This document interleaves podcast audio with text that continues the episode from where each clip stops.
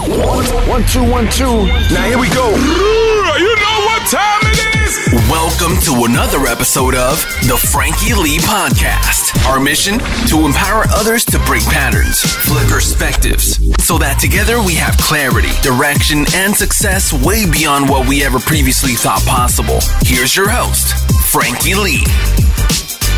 First things first, guys, before we get started with this podcast, do me a solid favor and subscribe to this on whatever platform you're listening to it right now, whether that's YouTube, Spotify, Apple Podcasts. I'd appreciate if you just hit that subscribe button and it lets me know that the content that I'm putting out for you guys is hitting your ears at the right time. Much love. This podcast is sponsored by contentremoval.com. So whether you're looking to remove any images, videos, search results, fake Instagram accounts, get in touch with us at contentremoval.com. Welcome back to the Frankie Lee podcast. Guys, you should fucking get prepared for this banger we're about to drop. I've got the boys, Mashd N Kutcher, in the house. And I'll tell you now, right, the reason why I'm so happy to have Matt and Adam in the room right now is because these boys have broke off from a sound check, flown by here tonight, got lost halfway around the fucking bend, ended up on the couch. They got the coronas out. We're on like Donkey Kong, and you guys are going to get to hear the journey of these two legends. Hmm. Boys, welcome. Thank you for having us. Welcome, welcome to the temporary studio because we're not even in the proper one because that's around the corner. it's better than any podcast studio we've been in. I think. Yeah, I agree.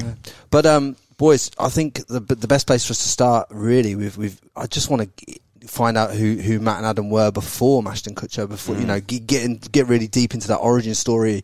You know, music not only musically but like you know just in life in general and what you were doing and everything like that before you guys came together as a DJ duo and. Blew up on everything and, and created all the social media and everything like that. Give me a bit of a. Yeah, you first, mate. I'll go first. Yeah, he, he, had, he has to go first. It doesn't was a warm summer's night.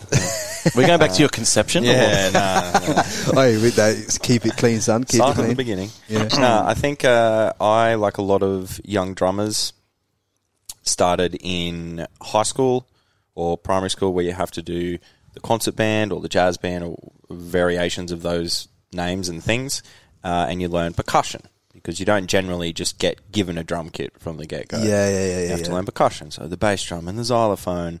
And I, I have strong memories of disliking any instrument that required chords or melodies or required me to read music or notes like the xylophone. Yeah, yeah.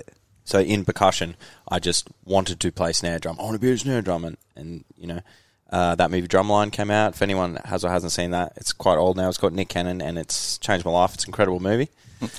I'm not even. I'm not. I'm nodding along. I, I've never fucking heard of it. It's brilliant. It's I'll have to watch marching it. marching bands in American college Right, football. yeah, yeah. That's the one with him on the cover in the drum line, right? Yeah, yeah, yeah. it's fantastic. The soundtrack alone is epic, Right. and yeah. So, as as Mum Dad sort of said, she said, "Okay, look, uh, if you practice for twelve months and you stick to it, I'll get your drum kit." So we did that. Got my first drum kit, proper one where you bust bust the heads, break the cymbals immediately. It was a couple hundred bucks, real elementary stuff. It was awesome. And then I started getting lessons. And I finished high school, and I had a couple of bands in high school. We got my first double kick pedal. So for any drummers out there, that's the double kick on the bass drum. So it's Yeah, quite yeah, metal yeah. orientated. Found Parkway Drive, found North Lane and Amity, and really got into that heavy stuff. I guess it was like a big musical awakening for me.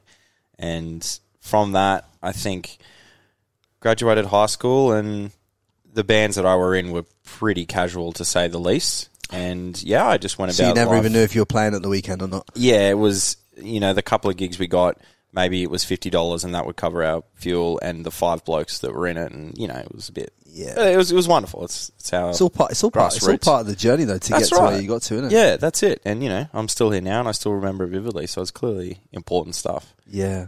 And I went about life normally. I went and did. A, I tried a couple of different uni degrees actually. Excuse Give, me. Give us a give us a breakdown. Oh well, I did six months of property economics because we realised that the uni bar also had a pool table and also did five dollar jugs. So I think I failed two out of four subjects there. Then I did one year of normal business, a QUT, and I got to the end of that. Thought oh, it should be more musical related. You know, I should be doing something musical. And then I went to a place called JMC, which is a private academy, more musical orientated. Did the first trimester of that, And by that time, Matty and I had started doing things. And I told the lecturer that I was going to go, and he said, "Ah, mate, you should stick around and finish this. You know, you should really stick around." This, thi- And as this, soon as he said that, I was like, oh, I mean, in hindsight, you probably could have and done this as well. possibly. Might have been possible. But the thing is, is a lot of a lot of people, a lot of people that watch this podcast, even they're they're they're doing things that they don't like to make money, right? And they're and they're told, and some of them are probably even told by their parents to stick at stuff that they and they and they they they they're boxed in with this stuff. What's your advice to people like that that are stuck in stuff that kind of you know get pigeonholed in places that they don't want to be? I think there's nothing wrong with living a safe, secure, risk-free life, and therefore your career creating those things for you. I don't think there's anything wrong with that. And obviously, most people in the world work and live that way. Yeah, yeah, yeah. Um, but I think if there's something in you that makes you think, no, I, I just can't help but think it should be different, at least for me, you know? And I think I just had such a strong relationship to music and those bands growing up. All I wanted to do was just be a drummer in a band and tour the world. That's all I ever wanted to do, you know? It was like, yes, maybe I could go be a lawyer or the property economics. Like, I could do those things potentially, but I knew deep down yeah. it was just like you know I know how I feel when I'm on a drum kit. I know how people feel when they watch me on a drum kit. I know how I feel when I listen to music. I know how I feel when I listen to music with other people. You know, and I guess that kind of stuck with me. So I went through bartending and did all that kind of stuff, and then one day uh, a mutual friend of mine said, "Hey, there's this guy from Cairns. He's come to Brisbane. He's looking for a DJ." this guy from Cairns. Yeah, and uh, that's when Matthew entered my life, and we never looked back. And what in in the run up to in the run up to that situation happening for you, Matt? Like, was was was music always part of your early days as well, or, or what what was going on there? I think um, probably probably around a similar time to to Adam, there would have been some pivotal point where it was like, you know, music's music's uh, more of a drive than anything else. Um, my start was very young. I started playing piano when I was three, three or four, quite young. Bloody hell, you're a talented kid. Um. I want to. I, bet- I bet you can play fucking everything too. I could. I just look at you and you. I just look at you and I know that this guy's got ivory fucking fingers. I mean, if I practice more, I need to practice a bit more. But um, I think, yeah, I started very young, and there was obviously some point, uh, probably in my early teens, where it was like, "Hey, I'm I'm good at this. I'm enjoying it, having fun with it." So, um, but I, w- I was always there was that side of it, playing a piano, but then there was a bit more, I think, coming into playing around with technology. My parents, who, if you're watching this, sorry. Um, again, but Sorry. they, they bought it. They bought it for many years. they bought a really expensive computer for their work. Yeah, yeah. Um, and I, to this day, remember just desperately wanting to pull it apart and put it back together and figure that out. Um, and so I think mixing the technology bug, which I picked up a little bit later towards my teens, with the music, there was a nice sweet spot for me where it kind of joined up.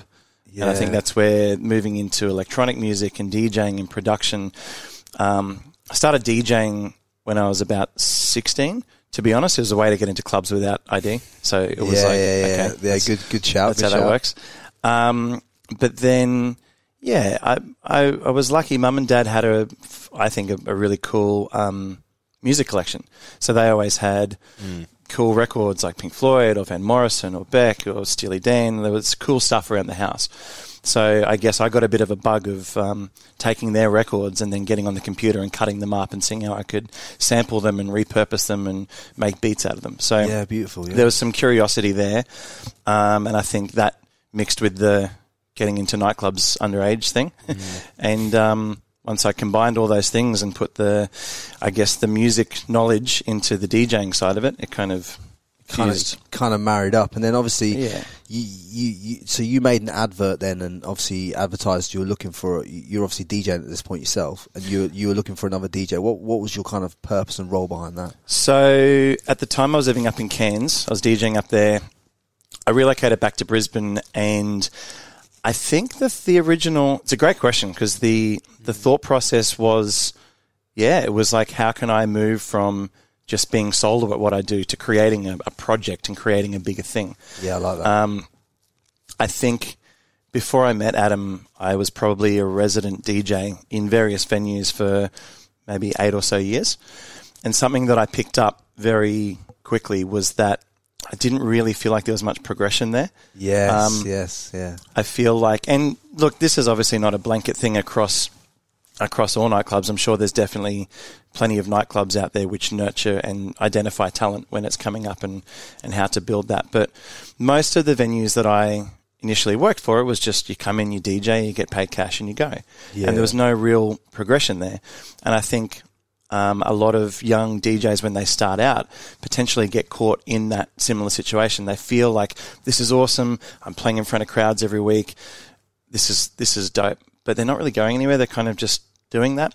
And if anything, in a lot of cases, it kind of plays into the hands of of the local nightclub because that's what they want. They want yeah. they want good DJs to come in and play for that room, but Well- not necessarily you know continue on a Yeah. trajectory. I was speaking to DJ Brooklyn about this, and she said to me that if you stay in a nightclub for too long, you kind of you kind of find a shelf that you can't punch through. Like Yeah. in terms of like there's a ceiling to it. You're a staff member just like Yeah. anybody else, really. Yeah, and you, mm. you really have to. And I think Sparks was telling me as well. You really have to break through that if you if you if you truly want to become like an artist, someone who creates, someone who mm. who ins, in, inspires different levels of people all around the world and, and does bits. You got to mm. really push through that ceiling of, of being a being of, of the safety of a club because it's very That's it. safe. It's, That's right. It's, it's very safe. You know everybody. You got your, your same three hundred people come up to you every week and think you're a hero. But you, if you want to punch through and be be a creative artist like you boys have become, like you kind of I think that's what have to- clicked yeah. for Matty the most, yeah. And then when he came to Brisbane, he came to Brisbane. Take words out of your mouth, but he came to Brisbane knowing that he needed to create something Yeah. that was something as opposed to I'm just going to come to Brisbane and DJ in more clubs. You yeah, yeah, yeah, yeah, yeah, yeah. Yeah, that's exactly right. And I think, um, yeah, sort of looking, removing myself from it a bit more and going, it's not, this time it's not going to be me, the DJ, it's going to be a project that I'm part of Yeah, and creating yeah, something yeah, bigger. yeah, Um, and I guess trying to find ways to upscale the same energy that I had, but involve more people and grow it into something bigger. Yeah. So we met and, um, uh, correct me if I'm wrong, but I believe the first time I met Adzi, walked into a warehouse and he was playing Bruno Mars. Yes, On a locked drum out, kit? locked out of heaven. Great song. So he's got a drum kit. He's in a warehouse. He's playing Bruno Mars, and instantly I was like, "This is awesome!" Because he was taking he was taking the song, but he'd written his own drum part around it. Right. So I yeah, immediately clicked with that because I was like, "This is cool." That's kind of what I do with songs. Like I take a song and then I might write piano parts around it, or I'll mash it up or remix it. So he had that same ability to take a song and interpolate it and do something different with it. So I was like, "Well, this is going to work because." Because he's both kinda and, and I suppose because he's because essentially he's making beats and you're you're making beats of a different kind, but it's kind of like that's how it kind of gelled together for you both. Yeah, I love so, it. um, and look, Adzi was Adzi was very uh, transparent at the time and uh, was open about not having been a DJ.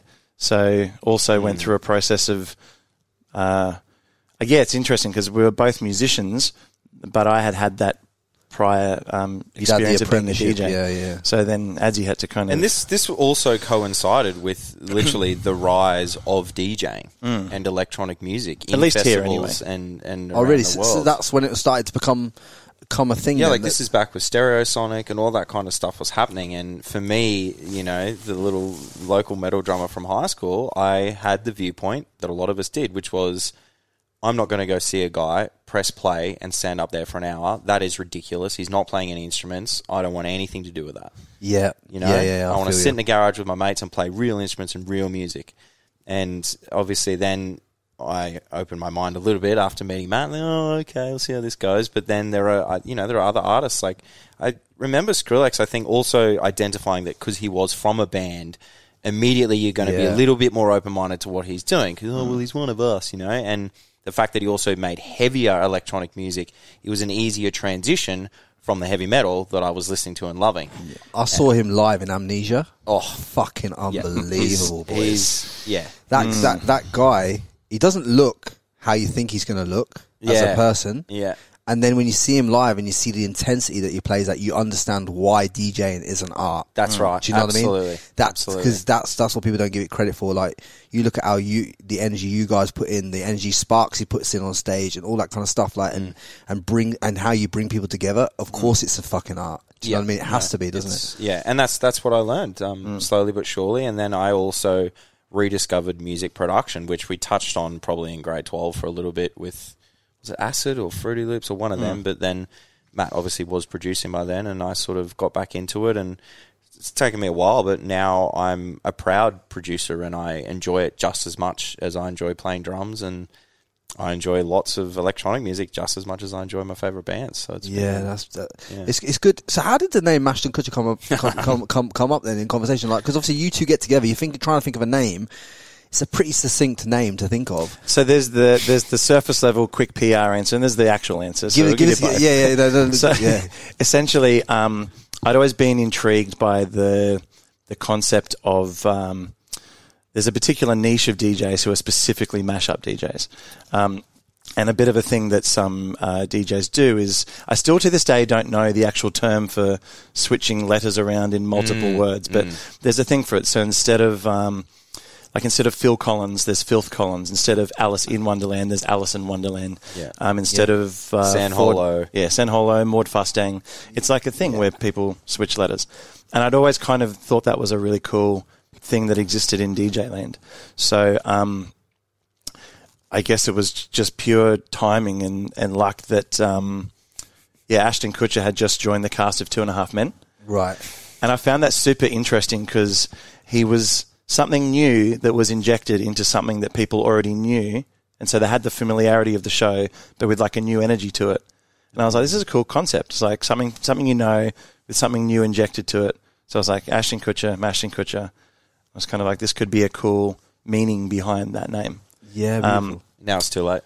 yeah, and well, that that was the thing. It was it was only really kind of going to be a temporary name, and then uh, we are very fortunate. We got you know some pretty good traction early, so it was like by the time we were starting to get booked for shows, it was like, well, we're kind of stuck with the name now. So we just so, stuck what, with it. so what year boy, did you boys start doing all this? Building this, building, building what was a good brand. I mean, you boys didn't realize it was a brand at the time, probably, mm. but but you were building a brand. So what? Yeah. Well, I guess Sunshine was 2015, so we would have been. I been. think we started probably 2014. Yeah. 2014, maybe just at the end of 2013, may have mm. been like the first gig as Mashd N Kutcher. Yeah, Yeah, Yeah, sick. And so- what, what was your first gig together? Do you remember? Yeah, it was uh, the Hamilton Hotel yep, in, in, Brisbane. Brizzy. Yeah, uh, and this was also the the initial concept. As Hmm. Matt was talking about, he wanted it to be a brand. He wanted it to be something. So again, taking words out of his mouth, his idea was put people in the ski masks because You know those morph masks? Yeah, ones that- yeah, because then Bad anybody idea. can do it. Bad idea. You know. Yeah, So- right. So you you were tr- you were trying to make Mashd N Kutcher a brand so that, so that you could remove yourself from the brand. Pretty much. To a degree. Yeah, yeah, I like it. But then I think uh, once we once we met and kind of uh, developed a synergy there, I mean, we, we identified it pretty early.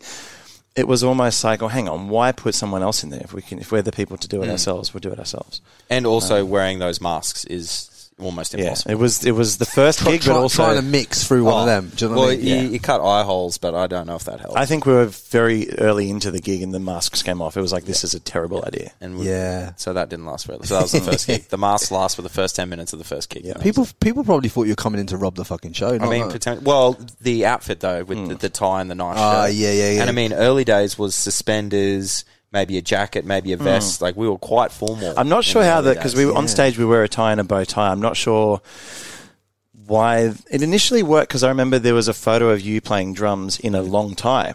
Mm. And when I was at school. a kid at school playing piano, I was always in a bow tie. yeah. So you Somehow kind it of just kind of worked. You kind of and, and that's a that that again, boys probably didn't realize at the time was a great branding play because mm. obviously you're known for your like white ties and black t-shirts and you don't, don't, do do boys wear hats as well? No, but I might have to start wearing one. oh mate, we're talking about the pattern baldness already, are we? oh no, you Uh, brought it up. yeah, well, you talk all about hats. all I'm triggered. Uh, all right. So, so talk talk to me. What's what's the process with this? Okay, okay. So, uh, I mean, obviously, every male in my family is bald or going. I'm not 30 yet, so my whole theory was okay. If I have to be bald by 30, I'll do it before my 30th birthday. I'll just get it done, bring in into 30. Awesome, Yeah, right? yeah, yeah, yeah. What I've realized, I've been lucky because I was balding from the top, right? I'm a relatively tall guy, and the hair at the front is quite thick. yeah. So for the last, how long have I been complaining? Probably five, six years.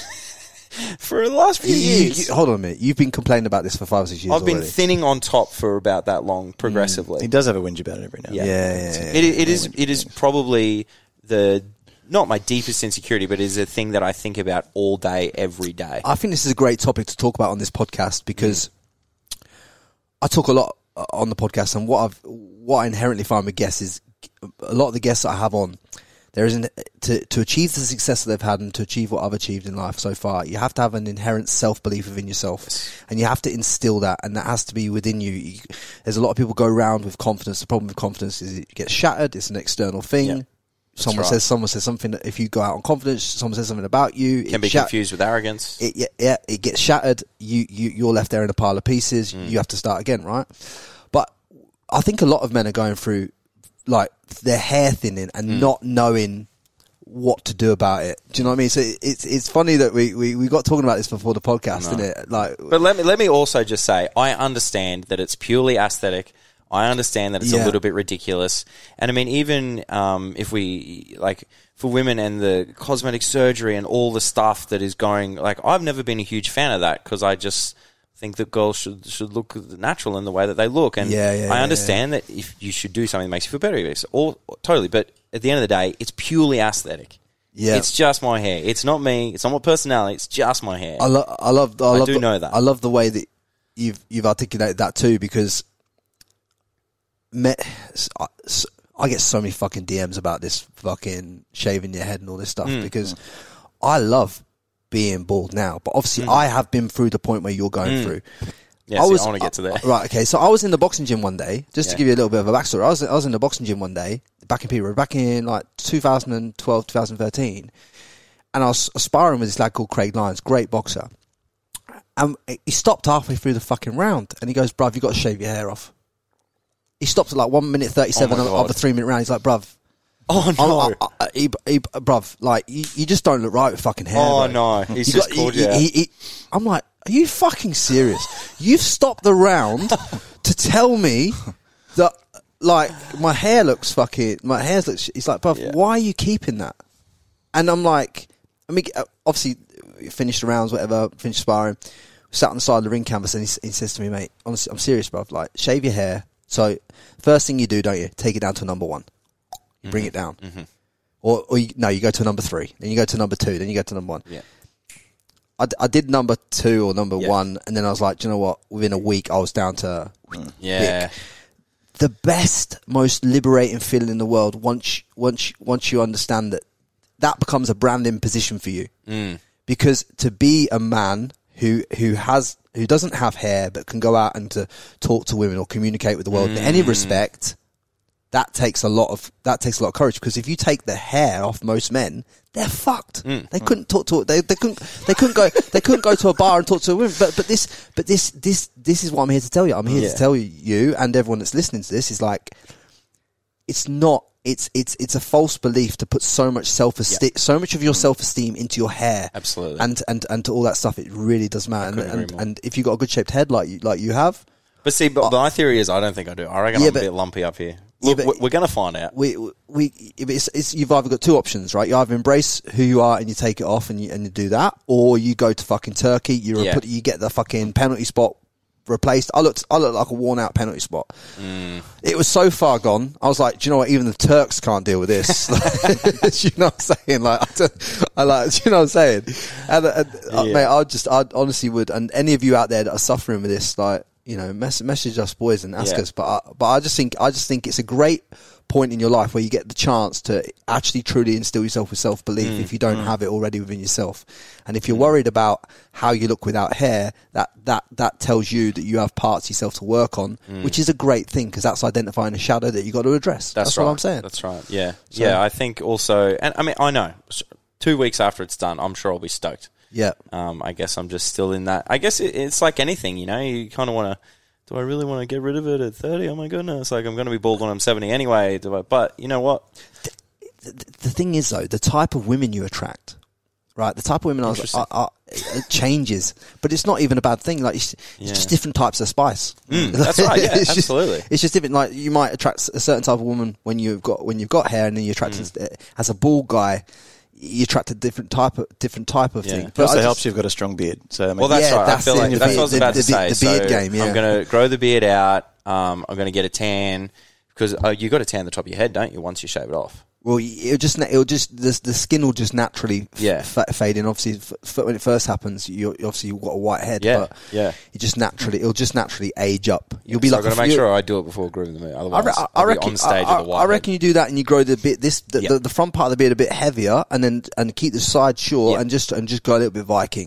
Yeah, That's my the thing now with like, I mean, I, I have the opposite. I can't grow a beard to save my life. Um, But the hair on top's so thick and can grow can so we- long. if we could swap both things, that would be just great. Yeah, you you want the beard, you, you want to give him your hair. Yeah. Mate, if I, I will never be able to grow a beard in my life ever. It's just, it's not going to happen. So you, you never have to shave. Once a fortnight. Fucking hell, Yeah, bro. it's bad. I was in there before this. I was I was good running late because I had to move the whole setup, and I was in there. I was, I was just fucking shaving my head, mm. getting it smooth because like, cause like you know. That's the thing you see when you when you shave your head. People don't realize it's it's like that, that, that there is a bit of maintenance there. Mm. You want to look sharp. You want to mm. look like you know if you're going to be bald, be fucking bald. That's right. Yeah. Don't Yeah. don't If you're gonna don't, it- Don't don't have that little bit of glaze on top. You know, Yeah. like after eight shadow. Like y- y- you know what I mean. Like just nah. Yeah. You know what I mean. Yes, keep it down. But mate, I, re- I reckon you're you're going to fully embrace it. I reckon it's going to be a good thing for you, and I reckon it's going to work. And I mean, look, at the end of the day, don't have much choice. So But I'm glad we had that over conversation on Yeah. it though, because it because there's a lot of lads there's a lot of lads listening to this that probably are thinking about like mm. you know they're going thin on top. Yeah, I think you just got to remind yourself it is purely aesthetic. You know, it is just aesthetic. It's not you as a human. It's not. It's it's not a Yeah. representation Nah. of you, and and mm. think of who you can become on on on the transformation of actually mm. embracing actually who you And are. by the time we're all fifty and older, it happens to what like ninety five percent of men. Like a staggering percentage of men will go bald. And let's just face, let's just run the facts here. The facts is, if you're going bald as a man at the age that me and you were going bald, you got high testosterone, right? Oh, There you go. Yeah, you got right. you you got more I'll go with stamina than the average guy. I'm just saying, girls, like if you're you're you're going for the wrong guys. I'm just saying. I'm just Yeah, saying, like that you, you got you got you know what I mean. Get yourself a ball geezer, and if he's got a set of boxing gloves, give him a second chance. all right. But back to back to back to back to yes, back back back in the zone, boys. So, so you boys, um, obviously you, you go out, you get your first few tours, that starts going well. I noticed when I was when I was doing the like the, the I was listening to a podcast. I was there's only one podcast for you. It's like four years ago. I was listening to it, but I, di- I didn't realize how um, after a while how good at marketing you boys had got because you were make you were creating a lot of viral content on Facebook and, and blowing that up by like hundreds of thousands of followers, weren't you? And this is another example of, I think, uh, now that we've explained where Matt and I came from, uh, the cliche tagline is classical pianist and metal drummer. Um, and in the same way, like I've never really been interested in marketing too too much Yeah. outside of what we do for work because, again, you know, I just want to go see a band or I just want to play my instrument, I just want to make music. Whereas Matt has this incredible out of the box thinking brain, and that's where a lot of that stuff you just mentioned Yeah. came from. So how did how, so yeah? Because I because that, that I, I did see the marketing piece. I did Mm. understand you were more the marketer in the in the early days, especially like when when did you kind of realize that it, that that that you know if you if you two were going to be a success as a brand, like because you because I, I kind of feel like at the start you.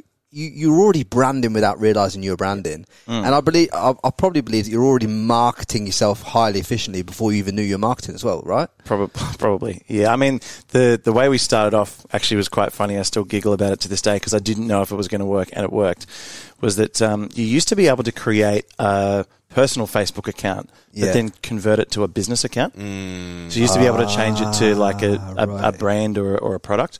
So we created uh, a personal account based in Adelaide, one based in Brisbane, one based in Sydney, one based in Melbourne, one based in Perth. And then each one of those personal accounts added 5,000 people from the biggest nightclub in that city.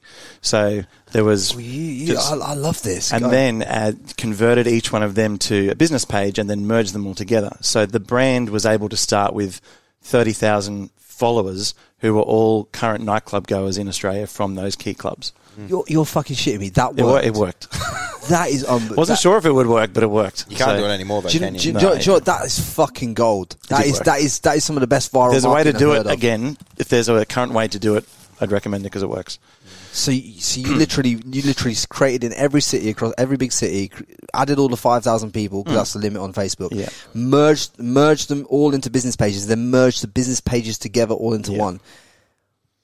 And, uh, It worked. fucking Somehow it hell, worked. That is that is so. That I wasn't sure if it would work, but it, so for example, in Adelaide, the, the biggest club at the time was HQ, and HQ is a massive venue.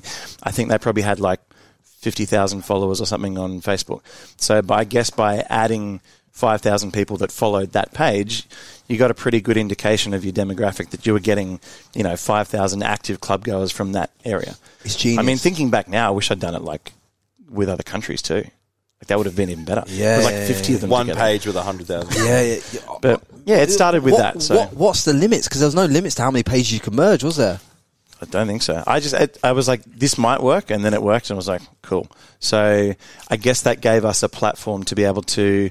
At the time, we didn't uh, we weren't releasing any original music. We were just making mashups, but it gave us an audience to give those mashups to. And so once we got it, it was a. I guess it was a more direct way of getting it to them rather than. I think what a lot of businesses seem to do when they start up is they start with zero followers and then Yeah. have to spend a shitload on targeted advertising to get an Yeah, audience. yeah, yeah, so I guess it was just a quick free way to get an audience. Are there are Um, there any ways in are there any ways in, in this day and age that people can like kind of hack the algorithms uh, from from a marketing standpoint? I think so. know? I think TikTok is really the the current um, you know best way to take advantage of that. I think where TikTok is so awesome, and I kind of wish we had it when we started as well, is that it allows you to build an audience without having any followers to start with, which is so cool. Like even when we started our Instagram, it was very slow to kind of get that up and running because you rely on people tagging and word of mouth to actually build a following. Whereas some dude in Sydney who does a cool dance in his lounge room and has zero followers on TikTok can get half a million followers in two days. Yeah. So it's cool. I think if, um, yeah, if you take advantage of that, I guess I see people all the time using uh, their TikTok accounts to then build an audience, which then flows across to their Instagram and their YouTube and their Facebook, and Yeah, I've kind se- of just I saw a lad locally here. Um, I've had him on the podcast, and he is not out yet. But and Nathan Lusty, he's only a young lad, twenty one. He's Hmm. fucking he's dancing on TikTok. Got like three and a half million followers on TikTok, right? And he's a fucking good dancer. He's working with all the brands now, Amazon, Disney, all, Hmm, yeah. do, doing all the dancing uh, for for them. All all these brands. He's carried about two hundred ten thousand over to Instagram, which is fucking phenomenal from a TikTok audience. Yeah. The kid is set for life. Yeah. The kid is set for life. He, he'll he'll end up doing like step up step up tours and all this kind of stuff. High school musical stuff. He'll end up doing all that. Set for life. Twenty one years old. It's incredible. Earning like 15, 20 k a month. Yeah. You yeah. know, living in his living at his mum's house. I mean, mm. that they're they're kind of the opportunities that I kind of felt that we were the generation before that didn't quite have yeah, that. It was close. we, we, we were so close, but, but where I think we, where I think our generation went really well was the fact that like we, we actually got human interaction. Correct.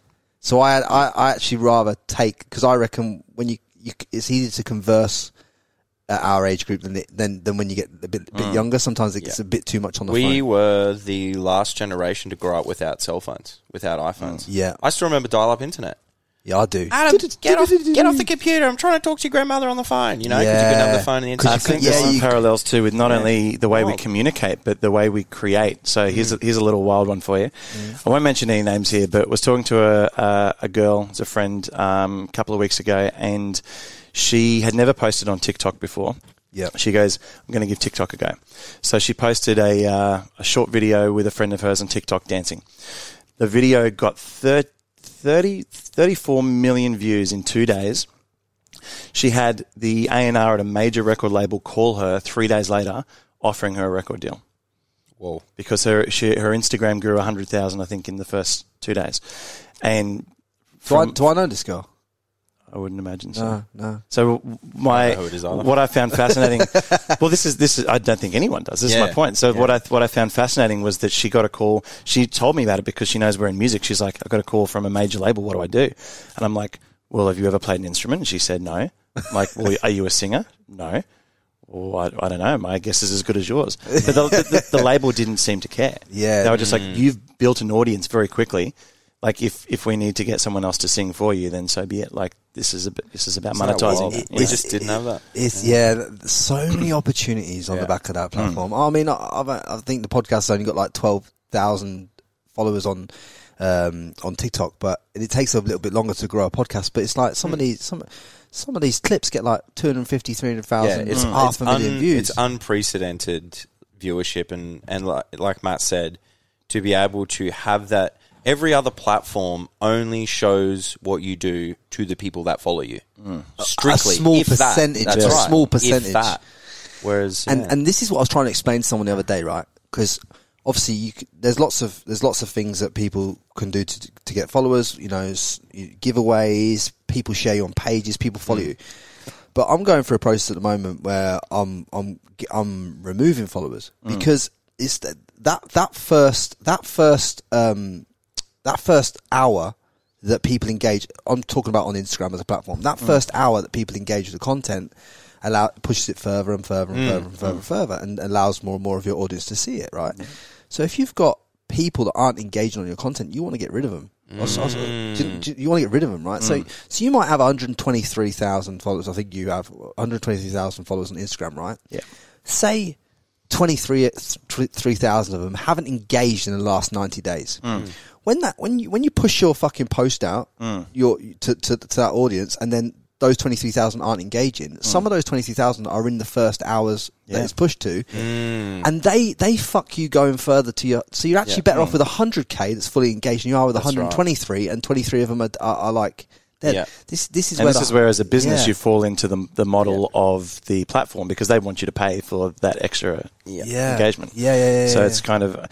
I've always had a very strong view on social media, as in, um, I understand quite well its functionality to make to to to get you to spend money, and I've always looked at social media platforms as an opportunity to make money. Yeah, yeah, yeah. Because uh, there's so many businesses, especially like smaller. Um, I don't know things like cafes, coffee shops, food and bev things.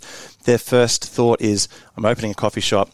Need to spend five grand this month on Facebook ads," and I just.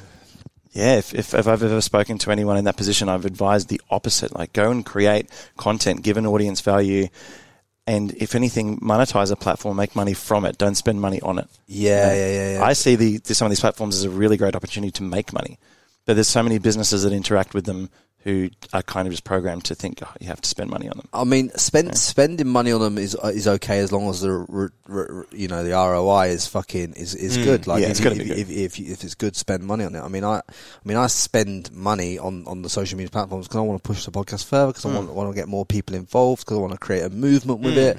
You know. I'm investing in myself and my brand That's right, because yeah. I believe in myself that in the future that, that I'm Totally. creating something big and, mm. and, and something like real good. So I'm just going to back. I'm basically investing in myself when I Mm. spend on mm. advertising because I'm not I'm not seeing a monetary return in that in Yeah. that in that day. But I reckon No, I, I reckon right. in the future It's on the- indirect. it's in it's going to mm. be indirect. It's very similar with us when we spend three, four months working on a new record. It's like that time and, and money invested in that is, you know, in the hope that the song does well and people receive it well, and you never know. Mm-hmm. But But yeah, I, th- I think I think you're right in what you're saying. Though you just have to make sure that that that when you're you're aware of these social platforms that they that you're using them and they're not using you. Mm, I exactly. think there's a lot of people, probably ninety percent of people out there that are actually going to consume content rather than putting out content. Totally. And it's like I had this fucking guy comment on my comment on my YouTube channel today. He's going, "Oh mate, I would have preferred it if you included this, this, and this, and this in the podcast." Rah, rah, rah, rah. And he goes, because I'm an eight figure entrepreneur and I want to know that. Bro, uh, bro, if you're an eight figure entrepreneur, how the fuck do you have time to do to Yeah. to, to give me a YouTube comment? Yeah. because I don't What know. are you watching my video I- for? no, no, no, no, no, look, it's fucking, it's a good video. It's on e-commerce. You're trying to make it's, it's eight like- figures though. but but, but, but the ge- the geezer was on my the geezer that was on the podcast was an eight figure eight nine figure entrepreneur. Do you know what I mean? So he's oh, the guy was on the podcast. the guy, the Oh, guy sorry, was on the podcast, but but the guy that commented was an eight figure entrepreneur that just wanted to tell me in the comments he's an eight figure entrepreneur. But I'm like, how do, how do you have time to come on Yeah. YouTube to tell me you're an eight figure entrepreneur? Like just, but but then these people, that I'm like, do you, do you understand? Like.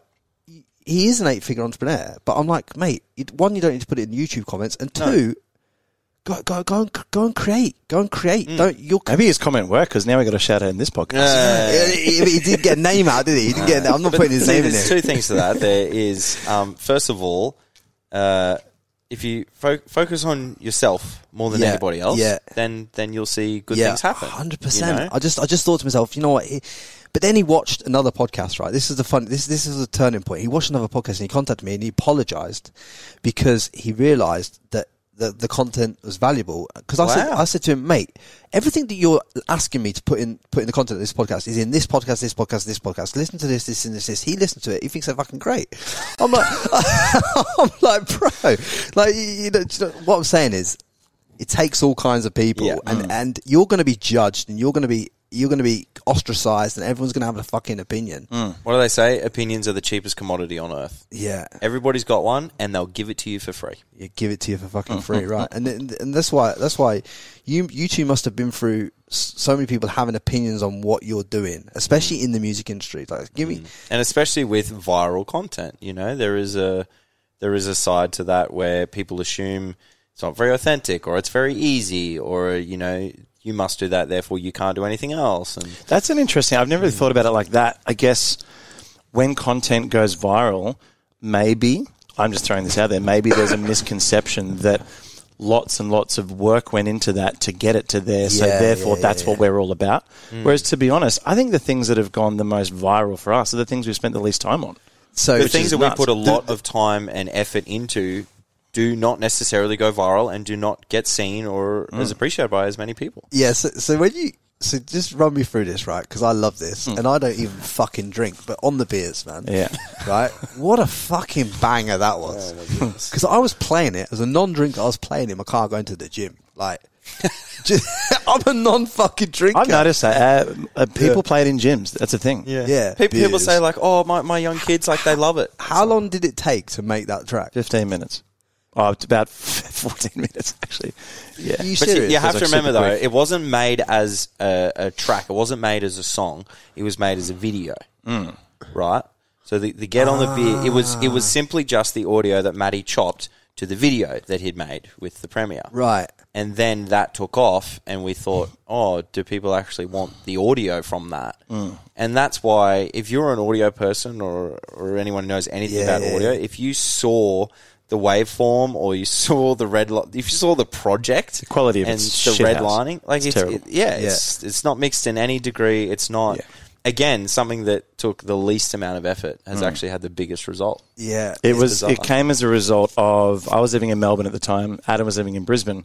So r- when the sort of worst first, I guess, wave of the pandemic hit, um, when everyone was in a complete lockdown, I don't think I saw another human for about six or seven weeks. I think I interacted with anyone. So I was just in an apartment by myself, and I think you were too, probably with your housemates. Yeah, it was just me, me and the two boys. and um, we were in different states at the time. So I was down there in Melbourne, and literally the only thing on the TV was the Premier. There was nothing else on. Yeah, because yeah, every twenty minutes there'd be an update or a press conference or this or that.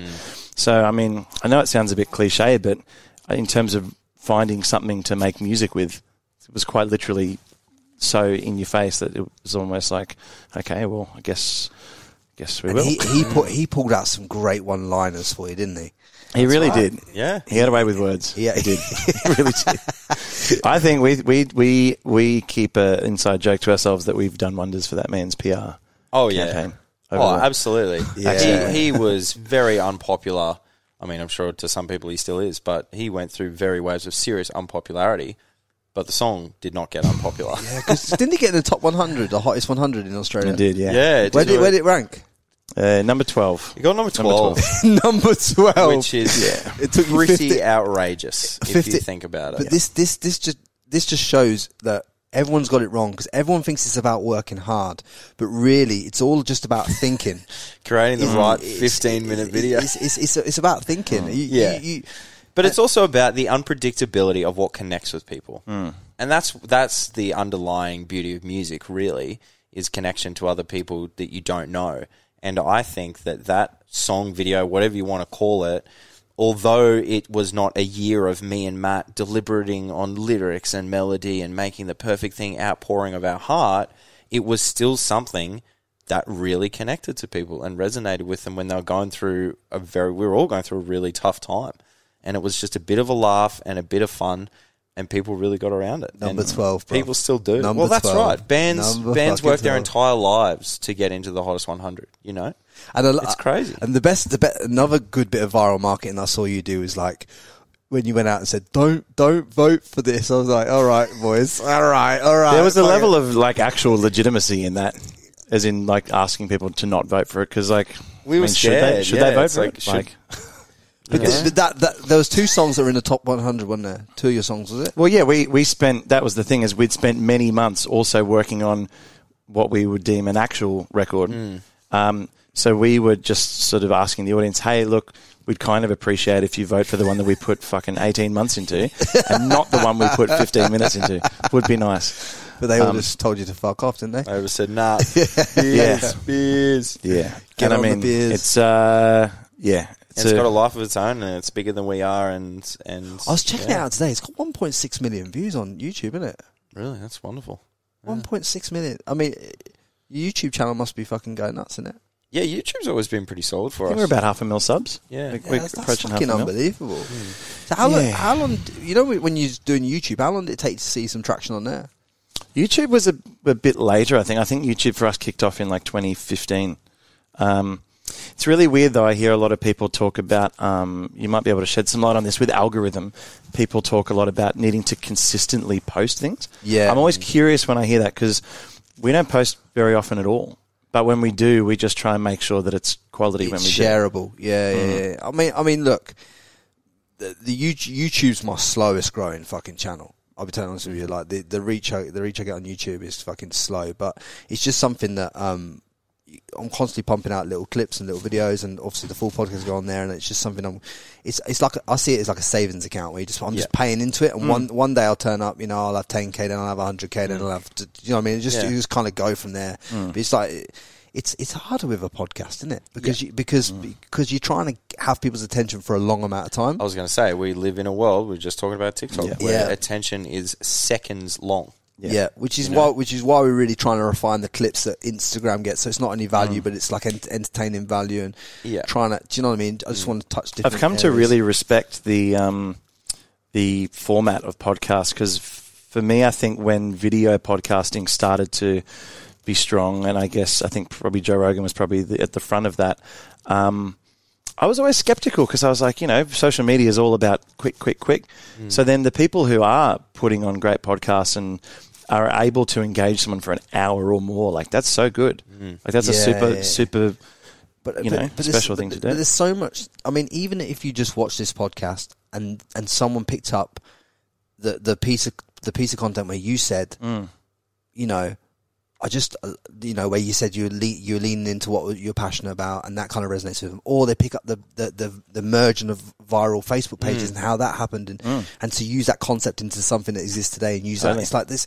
There's some powerful stuff in long form content, Mm. and long form content's where you, where you sh- where you actually get all the value. I mean, right. tell me the last short clip that gave you value that you remember. Mm. I mean, there's not many out there, is there? Or there's 15 a day that you scroll Yeah. through. yeah. Yeah. Oh, I liked that. Yeah, that one was good. What were they about? Oh, something about not giving up or something, you know? At, at, atten- attention and our lack of attention as human beings is what's le- is what's is what's costing a lot of people the success that they actually want in life. I believe. there's a great book by a guy called I think it's I don't know how to pronounce it. I think it's Johann Hari, and he wrote a book called Chasing the Scream, which was actually about the war Yeah. on drugs, which is a great read. Um, and you know he had family members and stuff, and he physically went and explored the origins of the war on drugs. Why is this happening? Why are things Yeah. illegal? Portugal, one percent of the population was addicted to heroin. How did they change that? They decriminalized it. They gave people safe places. They gave people counseling. Oh my god, people aren't dying from overdoses anymore. Wow. Anyway, fantastic book. He just wrote a book called not. Uh, I think it's called How Your Attention Has Been Stolen. Yes. And he uses that word Yeah. stolen because I mean, we're talking about all these wonderful companies that we use to run a business, but these companies have the highest regarded and paid professionals working in their companies to find ways to capture our attention for as long as possible. Yep. How is one individual person supposed to be able to compete with a board of incredibly intelligent people who are designing these things to take our and attention? they and they're called like attention engineers. Yeah. They en- they engineer the applications to obviously engage you and, and keep you sucked into the vortex for longer. Mm-hmm. Like that, that's mm-hmm. just that's just the nature of what they're doing. That goes to say even more like the value of a band in that if you need to dedicate a night and collect some friends and transport to a live venue and sit down and see a mm. band, like you're not just giving an hour, you're giving a whole night of your That's attention. right. Like, yeah, It's super That's a valuable. good point. yeah, going to a concert, going yeah. to stand up, sit sitting down and listening to a podcast. Mm. You're actually dedicating that time. You know. But it, but here, here's the thing. You see, a lot of people that are in in business like yourself and in, and creating an art like you like you like all the niches that you're in, they're reading books. They're they're they're putting they're putting their time into into long form attention mm, aspects mm. of their life. You know, mm.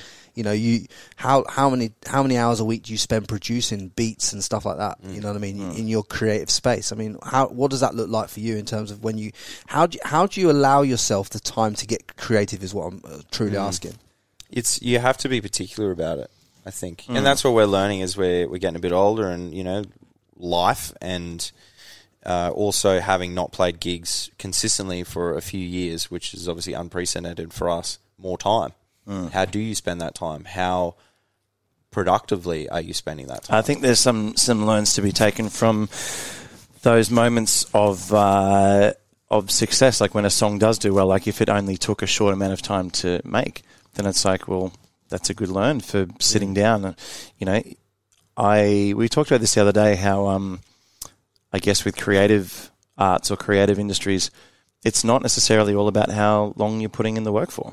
You know, like just because I sit there and work on music for eight hours through the night doesn't mean the song's going to be better. You know, Yeah. so like understanding how to kind of harness that first few moments of creative workflow to go, cool, that's done. And you know, if we look back on the things that not creatively or artistically, but the things as a business that have made us the most money or been the most successful by, um, you know, in the term of a business, it's been the things that have been the the quickest in hmm. output. They've come easily. Yeah. Yeah, but you yeah. got to remember that creativity, or like, for example, if we, we use beers or even just mashups, like the reason that Matt can make mashups that people resonate with are because of the years and years and years The of reps. musical study Reps. and theory. 100%. You know, so it, yes, it, you know, it might be natural and it might come in 15 minutes, but he hasn't just like dropped the shovel and walked off the work site and done it in 15 minutes. You know, Yeah. it's been from, Th- th- and th- and and this is what people sometimes fail to get is the fact that like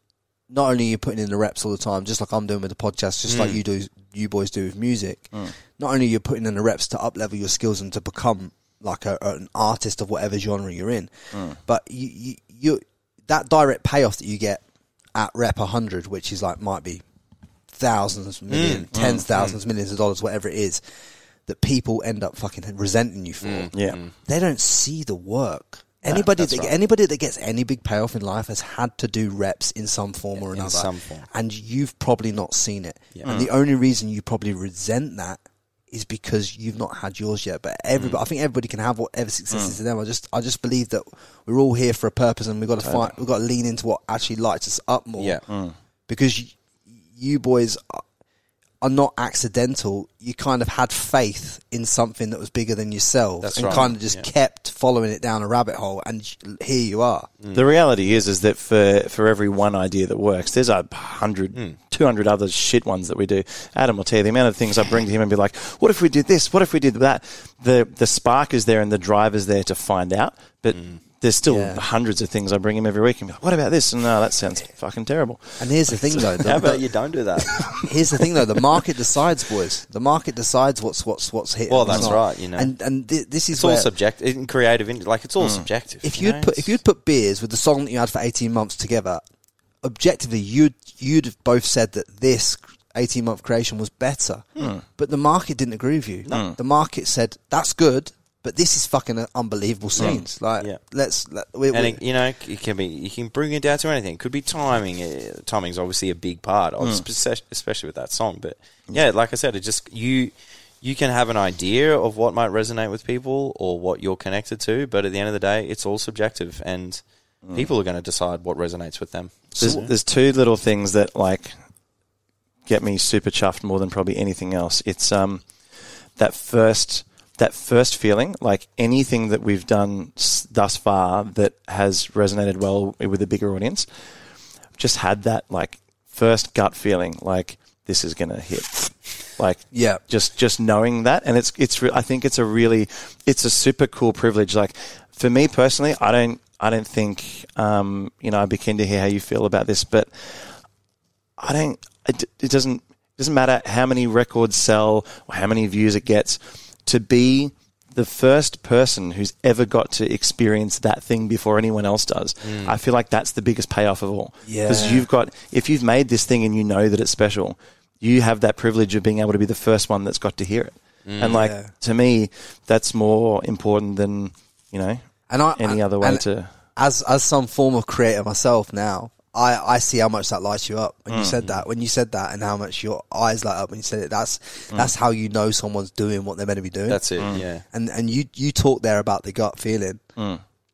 That gut feeling is it is something that you have since you're a child, Mm. and you you kind of get taught to to suppress it and deny it, and Mm-hmm. Yeah. that gut feeling is never wrong.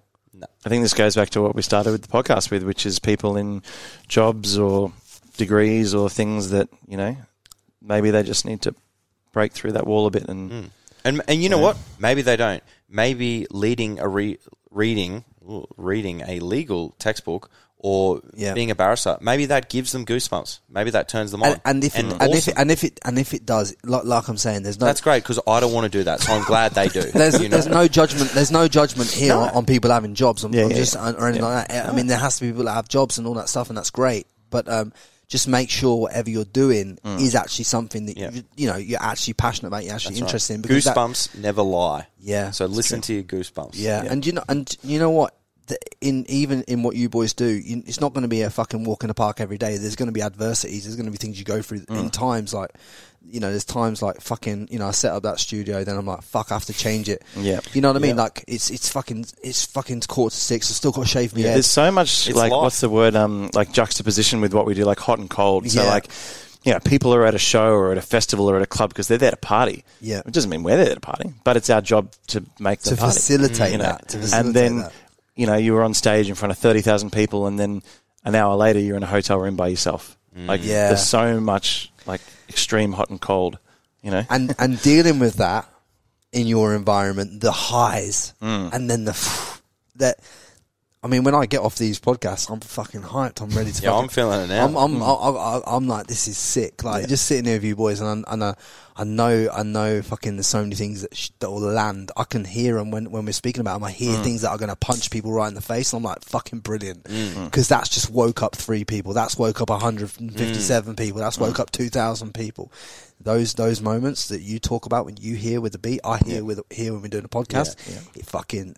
That's the problem dealing dealing with the come down after you after Yeah. you're dealing mm, with this. Yeah, like- that's it, isn't it? And Yeah. it's yeah, the whole, especially the the big show, lonely hotel room thing. It's it's yeah, it's obviously it's not something they teach you in school. You know, it's something Yeah. that you can only figure out by doing it and doing it enough times and yeah, looking after yourself and I guess and it's also just about it's about loving or at least staying positive, loving about everything that you're doing. Obviously, when you're on stage and you're playing these people, it's fantastic. That's why we do what we do is, is performing. Like it's the Yeah. greatest thing in the world. But then you know you've also got to think, you know what, this hotel room is pretty reasonable, and I've had a nice shower, and now I'm going to put on some softer music, and Yeah. you know, like wind down and not It's- have it's- another Red Bull. Like I think I think I think I think it's about having a having a state of events that warm you up and cool you down after you've after Mm, you've done your creative spurt. You know what I mean? I think that's what you boys have, over your careers have kind of put into place. You know, your pre. I I don't suppose podcasting is a good pre. I mean, you go into a show in a minute, but like I don't think podcasting is a good is is like your typical pre warm up. But yeah, you know- but it is for your brain though. But you it, know what I mean? But it gets you, it gets you, gets you going, doesn't it? Yeah. But I know you boys have got a show to go to, right? Which, which, which we've got to get you off to. But I just want to, I just want to ask you both. I just want, if there was, if you got to check out the planet tomorrow, right? You got to check out. You can't leave n- nothing behind. Obviously, you leave a mm. few songs and this that, and the other. But if you could leave some pearls of wisdom from each of you that could just impact the next generation and kind of help them help them understand and facilitate their next level of growth, what kind of what kind of words of wisdom would you leave for them? Great question. It's a huge question. Mm. What does Tim Ferriss say? He's like, if you could have a, a billboard, what would you put on it? He's got a I like that. I've not Yeah, heard Tim that. Ferriss. You should listen to him. He's a very smart man. Uh, okay, But what does Ad say? okay. What does Adzi say? What does Adzi say? What does Matt say? Hmm. Um, It's hard not to be cliche. Cliches are cliches for a reason. Yeah. Yeah. I think I'm still very early in the process of learning about this. So I would say that the more you can give, the more you can give value to others, in turn, the more value you, you end up with yourself. And I, I'm still very intermediate in uh, getting that process right. Yep. But I think that for me, that's a good one. That's beautiful, man. yeah. What about you? Discover what your own value is, and even just that in itself, that takes time. Discover what your own value is. That takes time, and it takes work, and it takes experimentation. Um, sometimes it can even take age. Like it is, you don't realize it till a certain age. Find what your value is, and then yeah, find a way to bring that to the world and to other people. Because value can be found and given in the most unexpected of places. Yeah. But you have to be in those places to figure it out. I love it. I love it. And guys, like you have to be persistent if you want something as well, right? Because Yes. like I wanted these boys on the podcast. Oh He, he was he was banging the door down for Matt was talking about this in the car. He sort of said, "Oh, look, uh, there's a there's a couple of left on reds here," and I was like, oh. Mate, Well, I think at one point we were in Sydney, and then we got close because we had a show here, and we were very close. We are very close, Yeah. and I said, I called Adam a couple of days ago. I was like, I think it was on on Monday. I was like, holy shit, we're on the Gold Coast on Wednesday. That we should do this, and we, we had like the perfect window now. So to do it. thank So, you for yeah. persevering. Yes. No, no, because because when you know one, I wanted to become mates with you boys anyway. I thought we'd get I thought we'd get on like a house on fire, and and two, I, I knew that your journey was a valuable one, and I knew you could instill a lot of value in it. I wanted to get, I really wanted, I, I just really wanted to put this podcast out there. Mm. I thought I thought we could fucking put a banger down. I know we've laid a banger down today. I know people are going to get value from this, so that's why you you that's the things that people don't see. Is it's like Yeah. you know. I, I'd already built like a funny relationship with you guys in the DMs anyway. Yeah, Like, do you know what I mean? right, Like, yeah. so it's like you know what I mean. I was sending you voice notes, calling you out. I was like, do you know, I try, I try, I treat. It was it was very It- good. It- What do you think it. people will expect just on the on the title before they click the video? Are They're going to expect a raging, pissed up house party of just get on the beers on loop for Get an hour. beers like- on loop for an hour? and- and- yeah, Maybe that knows? should be the tagline. Get on the beers get, for an get, hour. Get, get, get on the beers with a non-alcoholic drinker. That's what I'll call the podcast. But guys, because I've got to let these boys go. You've seen Matt, you've seen Ads, you've seen Mashd N Kutcher. Guys, do, do, do me a solid favour, yeah? I know you've probably might have shared a few of the podcasts in the past. Share, share this with your friends. Let me know, let the boys know how you, how you felt about this podcast. I hope it's added a lot of value to your life. These boys have, I've got literally, they've done a sound check. They've come, they've come here, they've recorded, they've had a beer. They're going back now to play this gig. They're playing Domino's, right? Uh, I don't- can we say? it's a it's a it's, It's a, a corporate gig. That's it's, a, what it's a national gala for Domino's, and it looks amazing, and it looks like it's going to be a lot of Yeah, fun. and Looks this good. and this goes out after the show, so it doesn't Looks matter good. now. Sorry, No, boys. course, I, yeah, you yeah. should have told me. no, that's right. I Looks walked awesome. straight. I walked straight into that. But anyway, but that's that's it, guys. So if you can do me a solid favor, like, subscribe, share it with all your friends. It's fucking greatly appreciated. Much love. Hope you enjoyed the boys. That's it. We're out. Thank you for listening. Don't forget to subscribe to the Frankie Lee podcast.